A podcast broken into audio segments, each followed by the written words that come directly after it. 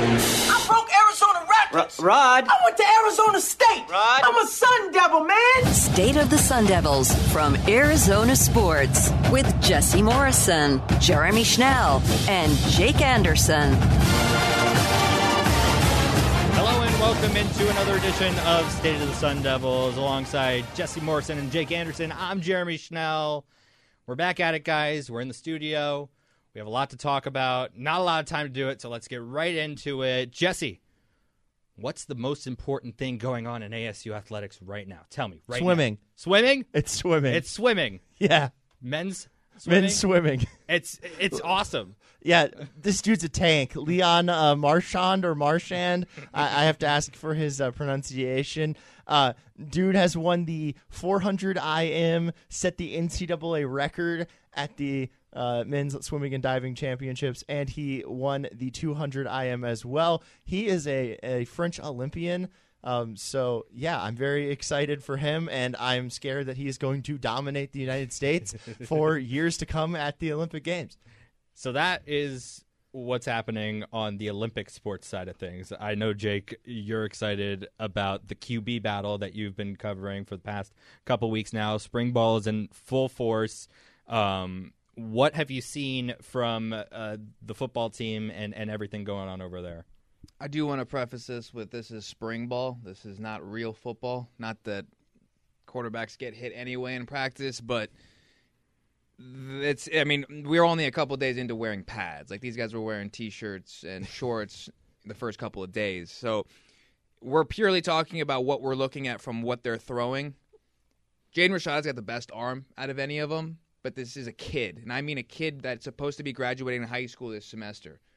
So it comes down to do you want to give the keys of your franchise, essentially, first year at the helm, Kenny Dillingham, to this kid, or do you want Trenton Bourguet and or Drew Pyne, Notre Dame transfer, the only two on the roster that have actual college experience? Do you want them to lead your team? I kind of lead more toward the latter, but again, I think this season is you're just trying to be bowl eligible. You're trying to get six plus wins. Jaden Rashada is going to be the starter in two, if if not next year, the year after that. Hell, he could be the starter by the end of the year. Yeah. That's what I've seen in the first what six, seven practices. But again, we still have summer ball, we still have a fall camp. But offensively, I'm excited to see what this team has. There's some weapons out on there. When you got Elijah Badger, you got Jalin Conyers, Messiah Swinson, plus the transfers. Javen Jacobs has been. Ex- I heard a lot of good things. He's been really good this spring. Uh, Jesse, I, I think when you're talking about the quarterbacks, you want to know not only do they have the intangibles with the arm, the athleticism, you want to know if they have it up here. And from all accounts, from what I've heard about uh, Jaden Rashada, he's got it up there. Yeah, and I, for me, it's just wow. That was a really bad voice crack. Um, it- like I'm That's in okay. high school. Uh, okay. It's a fine. Yeah. Uh, I don't have any cash though. Um, anyway, uh, Jaden Rashada, like, or any of these quarterbacks, the thing that matters the most to me is accuracy, because I I feel like that was the thing that last year ASU struggled with until they switched to Trenton Bourguet was with the accuracy thing, and so uh, that's really what I want is just to be able to move the ball after you know picking up after sticking with a, a ground attack, especially if you go with a run run a a, a young quarterback, then you want to you know stick with the ground attack and kind of set him up in in good situations. And you want him to be able to complete those passes. So it's really accuracy. So, Jake, my question for you is who has kind of looked like the most accurate of the quarterbacks. I don't really care about zip. Uh, we've had that that discussion before, um, where it hasn't really panned out. Um, even though I, have been very impressed with the zip that Rashada has shown. Who out of these guys has shown the most accuracy in your opinion? Rashada, Meredith, Bourguet. Those are the three in terms of accuracy. Meredith. Okay, cool. No, he Ben Ben Ben can play. Like, but he, he's young. He just has no experience. He's a, like Jacob Conover. I, I don't want to take him out either. Like, there are five quarterbacks who could be the starting quarterback, maybe in 2023. But they all have a little something that the other doesn't. Conover's got a big arm, but again, he's got like I think 10 passes. It's it's a lot like um, Tyson last year. Like it, it you you have technically experience, but Drew Pyne's actually played a whole season. Trenton Bourguet's played half a season. those guys have proven that they can actually win you a football game at the collegiate level. Accuracy wise, Trenton, we've seen what he can do. Ben can throw accurately. He's a bigger guy too. He's 6'3". And then Rashada is pretty on point. But again, we don't know what Kenny's asking them to do specifically. I can tell you what I'm seeing, but I don't know if they're keying in on a certain guy. I don't know if from just talking to some receivers, this offense sounds like it's kind of like a Patriot offense, into where you have to read the defense as it goes. Everyone's got to be on the same page. Quarterback has to be on the same page. And Jesse, as you alluded to upstairs, we're not in the film room with these guys, so we don't know if they're doing everything correctly or not doing anything correctly.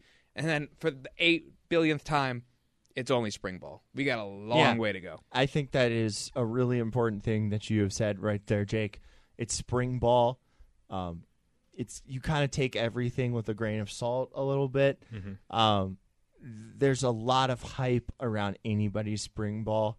I, I feel like no matter how good your season ends up being, it's really until you see that first game or first couple of games that you can really tell how good a team is going to be. You know what I'm excited about, Jake? It, it, it goes back to what you were saying about the offense. I'm excited for for Kenny Dillingham, Beau Baldwin, and Shaun Aguano to all kind of work together to bring this group together. Shaun Aguano has done an excellent job with the running backs over the past three, four years, however many years he's been with the program. I want to see him.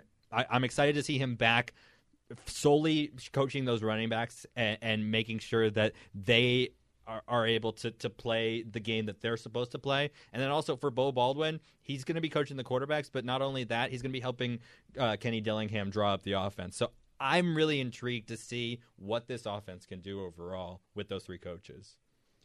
I'm really interested to see the step that Tevin White's going to take because we saw him used last year as what third string technically. Yeah, they burned they burned his red shirt, so he is a sophomore.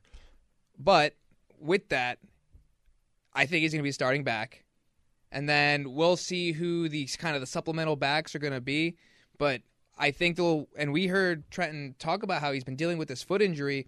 Let's say Trenton is the starting quarterback. He's the incumbent starter right now. Drew Pyne can move if he's the starter.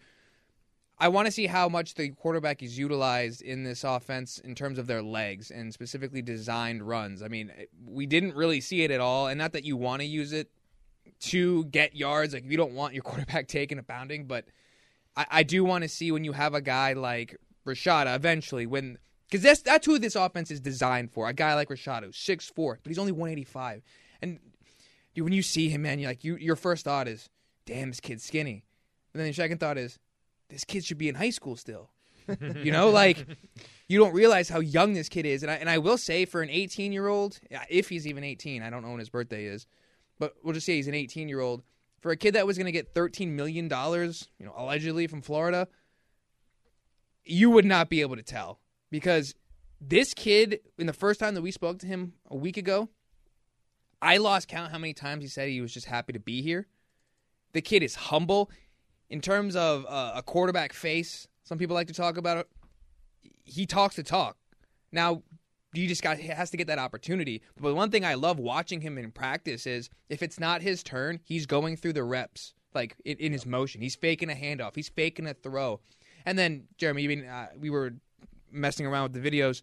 You see Kenny, dude is literally running everywhere, and he's he's coaching each position. It's it's not just like he only cares about the offense. He's coaching everybody. He's leading by example. Like that, that's what he wants. He wants his guys to Exactly. hustle everywhere they go, And that's- that from practice how you play.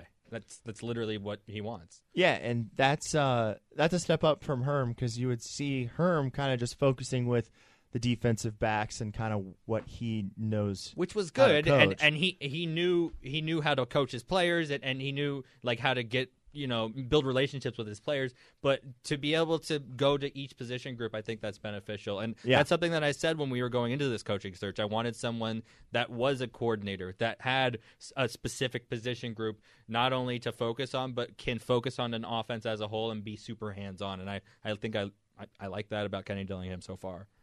I will say the and, and you know people might not believe coach speak, but Jaden confirmed it. Like when Kenny was at Oregon and recruiting Jaden, he told Jaden like you don't like do what's best for you, man. Like I would love to have you at Oregon, but if Oregon's not for you, Go do what you need to do. And sure enough, just those relationships, which make you want to play harder for a guy, there's the reason why Jaden's here, right? And then everyone's talking about why is he wearing five? Do quarterbacks only wear? I can't remember who wore five that didn't play quarterback on offense. And uh, But like, who was the last Emory. offensive five that wasn't a quarterback? I can't remember off the top of my head because it's been so long. But the reason why he I'm wears that is because his dad wore five, and he still had that hand drawn picture when he was a kid of him playing at ASU, and he gave it to Dillingham. So I mean, if you uh, Zane were number five, but I mean offense kind of. So the last non QB was Zane Gonzalez. That's Well, how I long mean- ago But we had Manny, but Manny also wore number five that year as a redshirt freshman. Yeah, there's there's probably been a defensive five as well because That's what I'm saying. Offensive. wear- Well, Yeah, no, he's saying defensive five five. is Chris Edmonds. Yeah, yeah. But- yeah. No, but I, in terms of a storybook quarterback, Wow, They had three number fives in 2014. Continue. I'm sorry. Uh, and and and and this is a good point too. There's no way Jaden's not going to start probably by his sophomore year. Otherwise, why would he come here? Yeah, I don't. I, I, mean, don't he know. I mean, he could have gone literally anywhere. Anywhere in the country. So there's there's got to be something that he was either promised or said, "Hey, like you're going to be given a shot to compete." And then he obviously has I mean, he and he did it after Pyne transferred, right? It, it's it's not like you know, it's kind of like last year when Emory came during the summer. Once that happened, you knew, okay, well, he's probably going to start or be the starter because there's no way you Yeah. come in that late No. right? So I think it's a little similar to that, but because of how young he is, I think he might sit a little bit, and maybe we see by week, you know, six, seven, eight, when the team's what four and three, four and two, like, we'll we'll see where they're at. Six and oh. zero. You hope. I I think he's going to start week one. That's just my It's opinion. Definitely possible. Really? Yeah, I think he's going to start week one because I just, from what I've seen on video and from what Jake has said and what you know I've seen people say, that there's just you've got to go with the best quarterback, and if he's the and If he's the best right now. if he's the best right now, I I know experience comes into play, but like if he's the best, then you you got to start him. Look at uh, There's been enough true freshman quarterbacks that have started and had success that it's it's it's not uh out of the realm. And he's here for spring practice, which is different than him coming in in the summer. I hate to bring this up because it's Florida related, and I know you don't think Anthony Richardson is all that good, but it's kind of what happened to Anthony Richardson in his freshman year that I think might be good for Rashada, or his, it was his redshirt freshman year, I believe.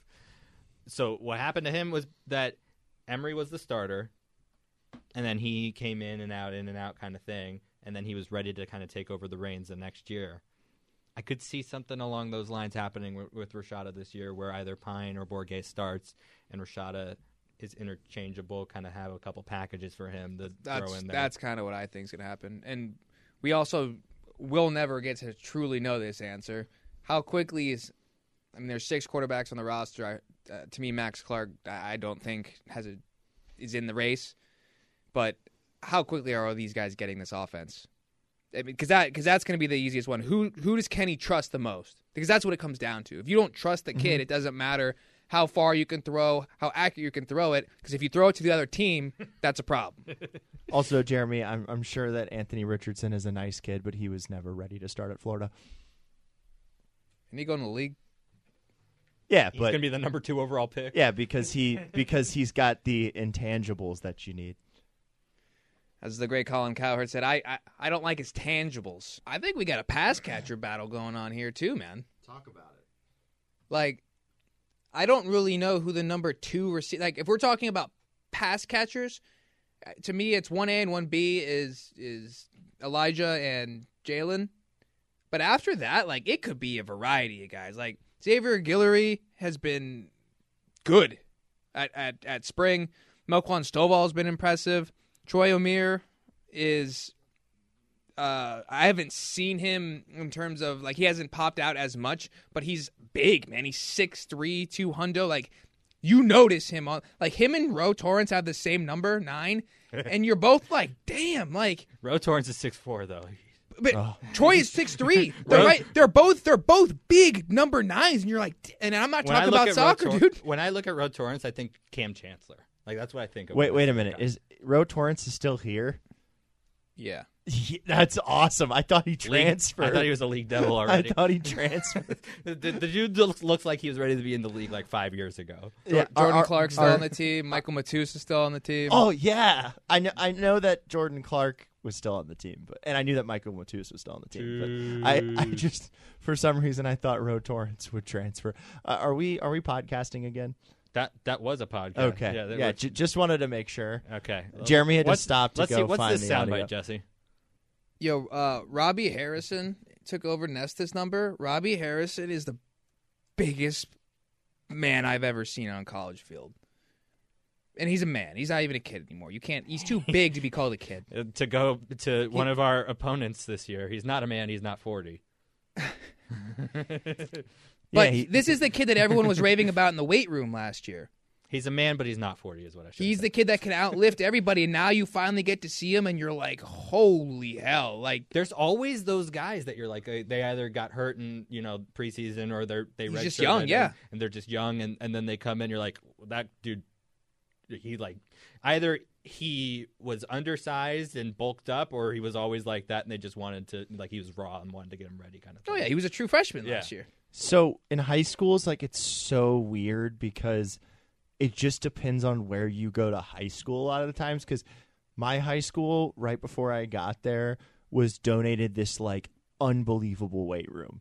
So nice, and our football players, like our our left tackle that went to Virginia, ended up being like six six three hundred, ready to go like right away out of high school.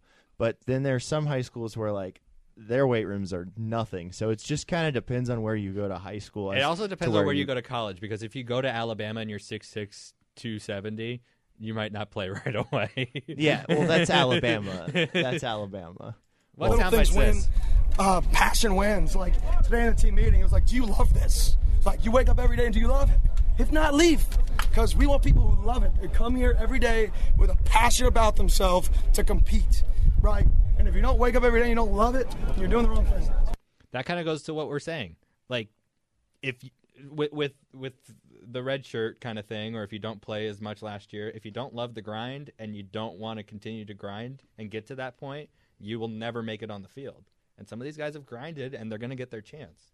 Yeah, and it's all about uh, to take the Sixers, trust the process. But what that means is you do everything you need to. Why is Trenton Bourguet the starter, and why did he have success last year? Because he practiced every day as if he was going to play, so that when he did get in the game, it wasn't going to be that overwhelming. The results will take care of themselves if you do everything that you need to. I know we were like to go back to last year. I know we were kind of surprised about how well Trenton did filling in in that Washington game, but at the same time, we had seen some flashes in some of the games, and you had obviously seen him in practice a little bit. That it wasn't too terribly shocking to see. We knew he would be the two. Right. Like we knew he was not going to be the third string just based on fall camp. Mm-hmm. Did we? Yes. J- Jesse was was convinced Paul Tyson was the guy You're- Because of Alabama, which I've learned that that doesn't mean everything. Just like you know, tangi- tangibles don't mean everything when you're talking about the NFL draft. Everybody's kind of new here because the staff is new, so nobody has a competitive advantage via the scheme. But I like get, having these guys come in, and you know, I'm open in dialogue. I want to hear how did you read it. Everybody runs the same place. Everybody runs flat, corner, drive, cross, dig. Everybody runs it. How do you read it? How do you coach it? What are your feet tied with it? So I enjoy hearing how other people are coaching things because everybody learns different. So a footwork one kid should take should be different than a footwork another kid should take. It shouldn't just be the footwork I like. It should be the footwork of this kid can't stick and throw. He struggles with it. Okay, is there another timing we can create for this kid to get the ball out at the same time as the kid who sticks and throws without a stick and throw? So I love hearing how they've coached it, what they like, and how they've learned it. You know, and maybe this is just like pure ignorance, but I never knew that like there were like different footworks and stuff that were effective in football. I thought like you had to have just kind of this one like good footwork, and otherwise you're you're not going to do well. This kind of sounds like a golf coach to me. Yeah. where where they're like, you know, this might not work for anybody else, but your crazy swing can get it down the middle of the fairway. And Or baseball, Batting like stance. Yeah, batting batting stance, or stance, how, yeah. how you throw the ball and your sidearm, or or, you know whatever. yeah, yeah. So um, I apologize for that ignorance, but uh, I I like I love that approach that Kenny has. That it doesn't have to be my way or the highway. You know, we're gonna do what is gonna help you succeed. it's good that he notices that too. Yeah, not not everyone's going to fit into the a cookie cutter portfolio, and I think because he's a younger coach who was probably a, as a player and then coaching throughout the last decade. He, I mean, he's been doing it for 15 years technically since he was mm-hmm. 17. He's probably seen it firsthand, and you just look at the different type of quarterbacks. Like, look at Peyton Manning's feet compared to Yeah. Tom Brady's feet. What like they're com- they're completely opposites, but yet they're both the same style of quarterback. They couldn't move very well. They were just very cerebral Yeah. and put the ball where it needed to be. And that doesn't include running quarterbacks, guys you can throw on the run. Look Uh, at Matt Stafford. Tom Brady's the best QB sneaker of all time. So Yeah, yeah. I Stafford mean- throws it throws it like it's a sidearm. yeah. yeah. Different arm angles. That's why Mahomes is having so much success because you can't bat down his ball. He'll just throw it differently. He'll throw it around you. Yeah, um, I I do argue that Tom Brady is the top five rushing quarterback of all time because if you think if you think about it, if you're the best at QB sneaking of all time, doesn't that make you like one of the best running quarterbacks of all time? It's a weird. I'm I'm being hundred percent serious here. it's like you're the best at No, he's just big. rushing forward. He's just big. yeah, but for like a yard. Yeah. yeah, but there's other quarterbacks that probably get stuffed more than him. So I put him in the top five. He's he's great at doing it. It's it might be the best thing he does. Of all the great things that Tom Brady does, his QB sneak might be his best attribute. I would say his ability to read a defense. I think winning probably. Yeah, the, just You you you have to run plays before you can get to the sneak. You have to at True. least gain nine yards. true, It's true. just hand, But it, hand it to Daddy, Danny Woodhead though. He'll, he'll get you the nine. I was thinking. I was trying to think of the best comedic name that I could find of someone on a Patriots offense. Kevin and- Faulk. Yeah, I, no, I think mean, he was pretty good, I think actually. Danny Woodhead. I, I think that was a good one. I think I, I think I took the cake there. who was the guy who had like chin straps flowing all the way past his helmet? There were chin sta- What? He played for the Bengals too. Ben Jarvis, Green Ellis. Oh. That one's a good one. Um, He had dude never trimmed down his chin straps. They were just flying all over the place. last thing on on spring practice, and then we'll move on to some. I do have a question for Jake, so so go on. Yeah, last thing, last question from me to Jake. What have been? I know you talked about Kenny running everywhere and kind of being hands on, but what are the other vibes or takeaways that you have from spring practice so far? I really want to curse just because it would really prove the point. Obviously can't, but it's freaking competitive out there, man. Like we got guys chirping at each other and it's they're talking about I'm giving you a game rep, right? Like we're talking about you know, Isaiah Johnson going up against Elijah Badger. I posted that. They're barking at each other. Elijah Badger's going to league. That's that, that like that is serious day in day out reps at a game level, let alone at a potentially NFL level. So if Ro can guard him, if Jordan Clark can guard him, and then Jalin Conyers, who is one of the shorter tight ends. Think about that. Jalin Conyers is a shorter tight mm-hmm. end. Hashtag League Devils, probably all of those guys. But my question for you, Jake, is I mean, you kind of just talked about it a little bit, but we've gotten a lot into like the size of defensive guys, but just in watching like either one on ones or, or whatever team stuff, who's really stood out? And I know they can't tackle, but who's really stood out on the defensive side of the ball? Um, you know, other than just from a that guy's really tall factor.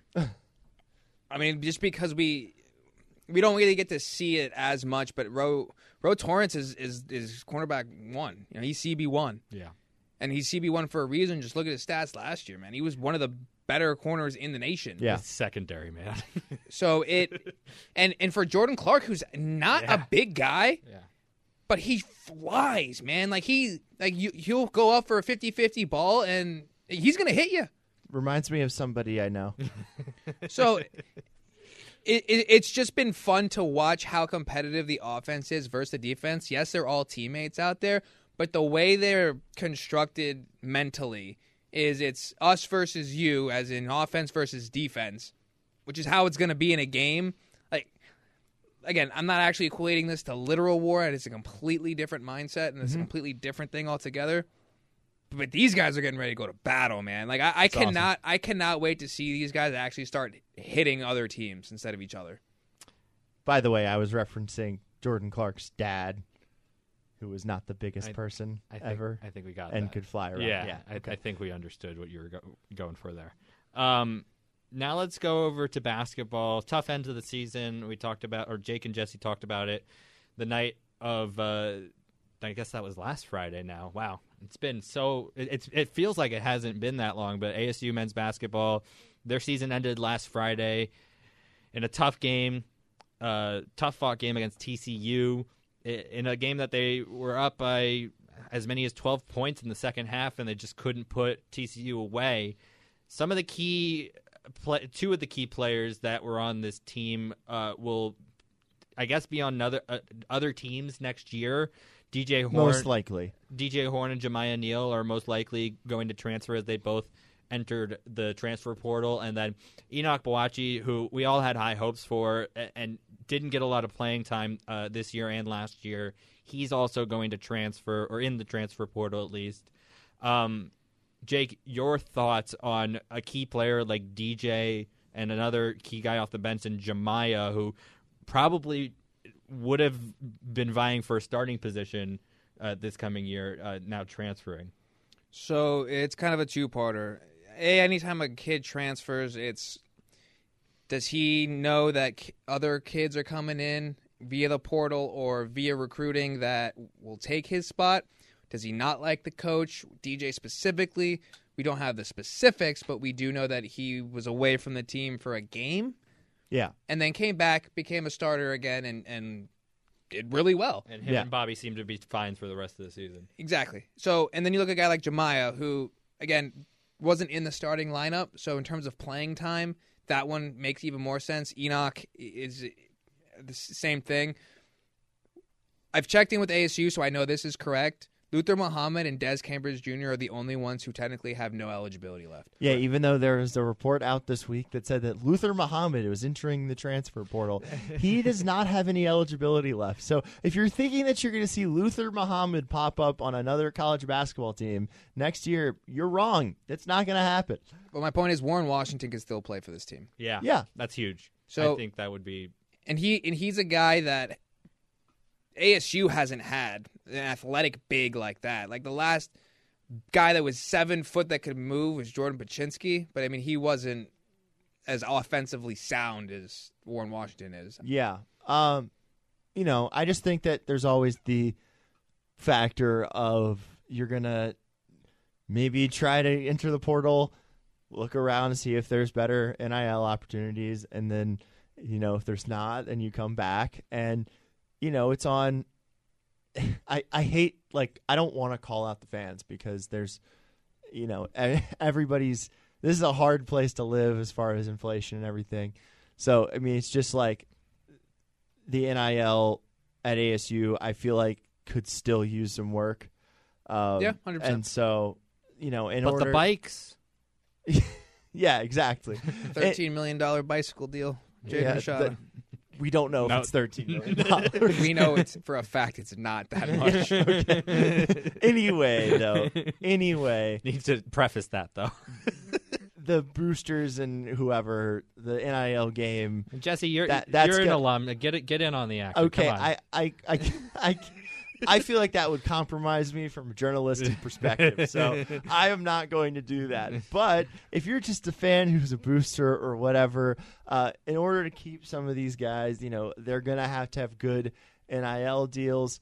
Um, so you know that that's my opinion on it, and that's just the if whether or not you like NIL doesn't matter at this point. I think it's here to stay. They might regulate it more, but it's basically Listen, it's working. It's The, working. the University of Miami, both their women's and men's teams are in the Elite Eight yeah, because of NIL. yeah. I'd be willing to say that Miami has some graduates who are financially doing a little bit better than most Arizona State graduates. Listen to me. We have people that have won uh, Nobel prizes and stuff that went to this school. Nobel Jimmy prizes don't here. Nobel prizes don't get you Jimmy paid. Kimmel. I, I don't care. There there are a lot of famous people. This is the biggest public university in North America. There are some wealthy people that Dir- went to this school. directly, I'm here. We go. Directly. This is to you. You have a bowl game now. Jimmy Kimmel, get You- you in paid on for the bowl game. Get in on the NIL collective at Arizona State University. You know, get cousin Sal in on it. Uh, get Aunt Chippy, uh, Guillermo. Everybody pitch in for Arizona State athletics. I will say, and this really comes down to the athletic program as a whole. Like DFA needs an upgrade. Yeah, It is it, 100%. it, it is literally like you're back in a 1975 time portal in there, man. when, when you walk in, like it it's serviceable, but there's just so many like, like if you're trying to actually compete and and and be a top 50 team in the in the league every year or in the country, I should say, like like Weatherup's a nice place, but Yeah. but it's like this is where you play. Yeah. And but the one thing that I do not want to happen, I'm very pro renovation of Desert Financial Arena or new arena same spot. I am not in favor of them moving to a potential new Coyotes arena off campus. That would be a horrible decision. It's barely off campus. I don't care. It's working out really well for baseball. That's Really well. It's be- like it's literally you. Could There's a walk, lot of Jesse, you could you could walk there. Like they they have sh- they'll have shuttles going there. yeah, I like don't, it just I don't like it. I don't li- I don't like the idea of an off-campus basketball facility. Espe- especially barely off campus. especially as somebody that covers the women's team it just for me it just seems like a direct correlation to there's not going to be that many fans at a women's game and that would really bother me and and so there, there's already not enough fans at women's games in general i, I just don't I, I don't want anything that is baseball is completely different i feel like because it is such a storied program they don't have that in uh, even in the women's basketball program, it's not gotten to the level that the the baseball program has ever gotten to. So I just I just do not want that to happen. I think that you got to renovate the facility. You guys can disagree. That's you guys are entitled to your own opinion, but I also think that a 16,000 seat arena for ASU for uh, basketball is way too big. They need to be in the 8 to 10 range. Well, they've proven that they can get more than that. Yeah, but I think that I think it needs to be 15. uh, yeah, I don't. But I, I would. I'm more for smaller all the time, so that you always have a packed house, than big enough to support the one or two games a year that you can get more than that. That's what Baylor's doing. They're they just won the national championship in men's. They have, I believe, two women's titles, and they they're building an eight thousand seat arena because they just want to create that great atmosphere at every single game that they have. Say Waco's off, obviously a different animal than uh, Tempe Phoenix. Yeah, and it probably one that supports college sports more because that's all they got. Yep. Um, we failed to mention that Bobby Hurley has been extended. Uh, that's through the 2025-26 season, correct, Jake? Correct. Um, so he will be here. 24, 25, 26, 25, 20, or 26, 27. Mm, No, next year, year after, which is 24, 25, and 25, 26. yeah, 25. Yeah, yeah. So you're right, originally. Yeah. Yeah. Um, so he'll be back uh, for this coming year and the year after that and the year after Three seasons. that. Yeah. Three seasons. There you Yep. go. Um, so continuing to build that the program that he's been building since 2014 here. Um, 15. 15. Our math is really not great on this, but we we're, we went to journalism school Yeah. just to let you know. I was I was an intern with now men's basketball SID Connor Smith. The two of us were handing out the microphones at Hurley's intro presser. So that's So you why know, that's yeah. why I remember the date. Um, yeah. so to go along with that, Devan Cambridge is returning, and this is before we be, or before we are done with basketball. This is something that I wanted to talk to you guys about because I'm I'm really excited about a possibility of a big lineup with Warren, with uh, Duke Brennan, and with Devan taking the three spot that his brother leaves behind. Wow. Those are big coconuts. to. What do you What do you guys think about that? a Duke Brennan, Warren Washington, and Devan Cambridge lineup. Uh, It would be not what we're used to. I'll tell you that from Hurley. yeah, uh, it would be like when I play as the all-time Lakers on 2K, and I go, And you and you no. put Shaq at the three. no, no, no, no. Yeah, I'm honestly, I think it's more like no, it's it's Mikan at the two. So it's it's Kobe at the Mike one. in at the two. It's it's Kobe at the one, Mikan at the two, Shaq at the three, Wilt at the four, Kareem at the five. Perfect. Mikan invented a drill where you don't leave under the basket. So you Yeah, I d- but but the thing is, is I get every rebound and it helps, and then I just kick it to Kobe for three, perfect. or give it to Shaq and he R.I.P.. backs people down. Yeah, it's it's the best. It, the all-time Lakers, I gotta tell you, great team to play as on 2K. But you see some of the teams that have made it to the Elite Eight. They got a lot of size, right? They got players that are six foot eight, six foot nine, Yeah. playing small forward. Yeah, uh, they lost in the first round, but you know how much I like Drew Peterson. I Dude, think I length- hyped him up a length- little bit too much. Length makes your defense so much better, man. You intercept, get tips so much more on the passing lanes, blocks, and if they're just gonna, closeouts. if they're just gonna continue to not shoot the ball well, you gotta just put all your coconuts in on defense. This is what I want them to attack, or Hurley to attack in the transfer portal is shooting. That's what I want to see. I want to see somebody that can come in and just be like, you know, somebody that's going to go three for five from three in a game. Austin Nunez.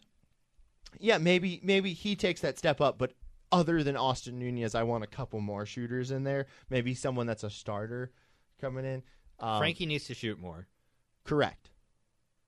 But anyway, It- but it, it, I, I don't want him driving to the basket as much as he does because he's scared to do that because he knows he's going to get fouled. but but anyway, And he can shoot the three. I've seen it. anyway, with the Hurley extension, though, going back to that, I'm pro the extension. I think it, it's what they should have done. Um, obviously, he just led them to the round of 64 in the NCAA tournament. However, now I think the pressure's on to get to the round of 32. That's what I want to see. I want to see get to the round of 32, and I really want to see them get to a Sweet 16. That you know, That it's, would be fun. It's not that hard to get to a Sweet 16. We just saw FAU get to an Elite Eight. FAU, if FAU can get to an Elite Eight, Arizona State can get to an Elite Eight. That's just if Miami can get to an Elite Eight, Arizona State can get to an Elite Eight. Bobby Hurley is the best coach in men's history, uh, other than Ned Wulk. Yeah, Just but uh, if you I'm just look at the facts of what he's accomplished, that's why he deserved the extension. Correct. As, But I as don't- I wrote. care about On the ArizonaSports.com. past. I'm looking around the country here, and I'm seeing these programs like Florida Atlantic out of Conference USA, if I'm not mistaken. Creighton in the Big East. Cra- Cra- the Big e- they're in the Big East. The But Big East is a great conference. Creighton. Yeah, Creighton's made the That's what my dad said last night. Last night he goes, Creighton. Prin- They're in the Prin- Elite Eight. Same one ASU beat. Princeton. Princeton made the Sweet 16. If Princeton can make the Sweet 16, Hey, They beat ASU in uh, 2019. Yeah, but if again, if, 2018, if, sorry. if Princeton can beat can get to the Sweet 16, ASU can get to the Sweet 16.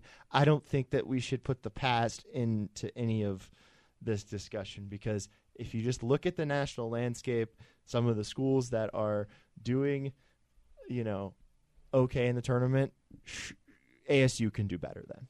But this is the law of big numbers, which has everything to do with the past. Any team can get hot and win a couple games. But if going back to the process, there's a reason why all these schools don't do this the next year, didn't do it last year. It's hard to repeat. You got schools like UCLA who, yeah, they were pretty disappointed with how stuff happened this year. Injuries did not help them. But that's a team that has been doing the same fundamental things year in and year out, and that's why they're always competitive. U of A, always competitive, always expected to do great. You look at these smaller schools who get hot, they won their tournament. Some teams don't even win their tournament and they get in, right? and they get hot and they end up winning a big game. They get confident. They they they've been their coach gets confident. Oh, I, I the more I watch Purdue, the more I want to play them, the more I think we can beat them. And you zone in on that one team, and you're able to get a couple wins in a row. Now, most of these teams, do they ever win it all? No.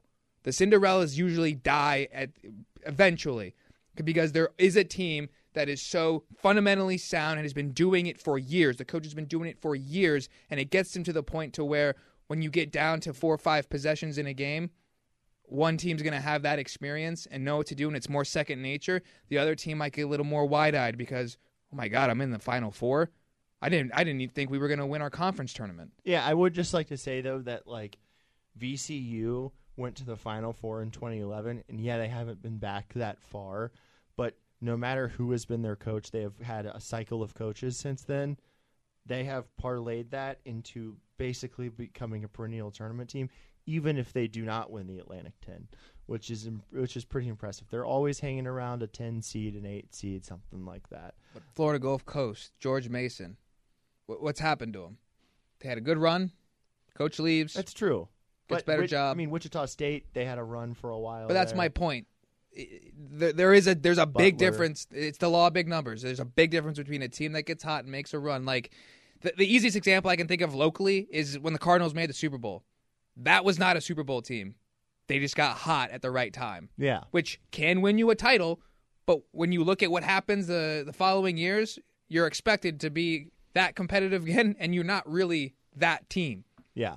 it it, it, it, it and it, and that's a coach's mentality of I would rather I would rather play this way and we might not win every game.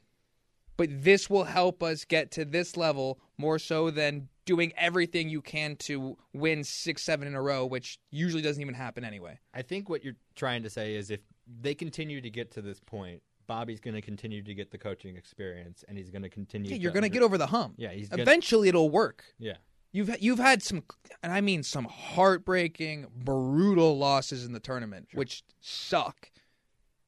But it's you learn so much more from that than you do from from winning, And when you're not expected to. When you go on a Cinderella story esque run, and, and I think it, it it just bodes well. You just gave Bobby the confidence. Hey, we've given you three more years. We really think that you could get us to a Sweet 16, and they he definitely could.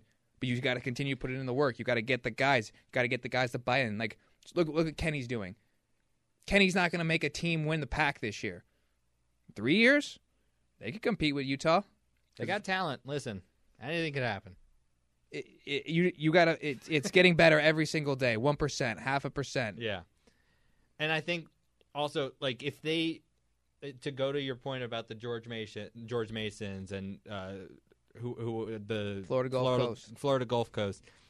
If it happens here at ASU, like they get to a Sweet 16, they make a run, they get to the Elite Eight, one of the two, whatever, or both, then it can be continuous success from there because people want to come here to play at ASU for Bobby Hurley. They want to be at a big university with different majors, with all this stuff. It it could happen here. It could be built here. At schools like that, it's a flash in the pan kind of thing. But if it start, Yeah. if they start to make it that far, it can be kind of a program. That's what I'm saying. elevator. That's what I'm saying. because success is not always going to be linear. It almost never is. You're going to go up, you're going to go down, but you're going to s- go back up again, and you're never going to be back down. And there's differences in ASU. What are we asking for? Get to the round of 32, get to the Sweet 16. You get to the Sweet 16, that's the cherry on top. We did it, boys. There are other schools who are like, yeah, that's a that's a an expectation. Yeah. Look at U of A. U of A is very disappointed. U of A is pissed because they lost in the first round to a 15 seed. yeah, they're mad. They're expecting Final Fours. So, like, I, and I, um, like U of A is mad about their women's program, who was terrible for years. Got to the championship game a couple years ago, and so now they have this expectation. And then, uh, the, you know, this year they were, I think, a seven seed, won one game, and everybody's mad. So it's like that. That that's cool. It's just it's completely different when you have a powerhouse program. Like this past year, they I believe they won the Cotton Bowl, Alabama. Complete disappointment. That's why people are so upset about ASU's program this last year, even last, even the, or the Herm Edwards era. It didn't do what it was supposed to do. Yeah. Like there's expectations that you win eight, nine games a year here, and then every and, th- and that's the base, right? And then maybe you can go for the playoff, go for a Pac-12 championship. And they didn't come anywhere near that. Uh huh. We gotta get, we gotta find someone new because obviously this ain't working. Yeah. Um, couple things before we get out of here. Uh, ASU baseball, they're facing off against uh, the team from down south this weekend. They won yesterday, six to five. Uh, very fun game. If you want to head over to Muni and check that out, Off highly campus. recommended. Pardon? Off campus location. Eh, different different situation. It's it's baseball here. It's not basketball or football. Petered out there. You all I right? did beat her out. I, I, I don't know. I just have nothing else to say. I'm, um. I'm done. the game tonight is at six o'clock, and then the game tomorrow against U of A is at four. Ooh, four. Hmm. Uh, nice game, nice uh, four o'clock start. Uh, if you want to go Coyotes at, at noon, and then you go straight to Muni after that. There you go. There you go. If you have Um, a disposable income. Either way, that's going to do it for this edition of State of the Sun Devils. Shout out uh, Leon Marchand again because he's uh, really good. Kenny, Kenny, Isaiah Glass tweeted, heard I clocked it to 24.87 miles per hour, like sprinting. And Kenny Dillingham quote tweeted, just goes driving home. Isaiah Glass is an offensive lineman, for those who don't know. on the on the bike. on the bike. All right. That's going to do it for this edition of State of the Sun Devils. Thank you so much for listening. You can follow us on Twitter at AZ Sports Devils. You can read all Jake's stuff on ArizonaSports.com. For Jake Anderson and Jesse Morrison, I'm Jeremy Schnell. We'll talk to you soon. Ciao.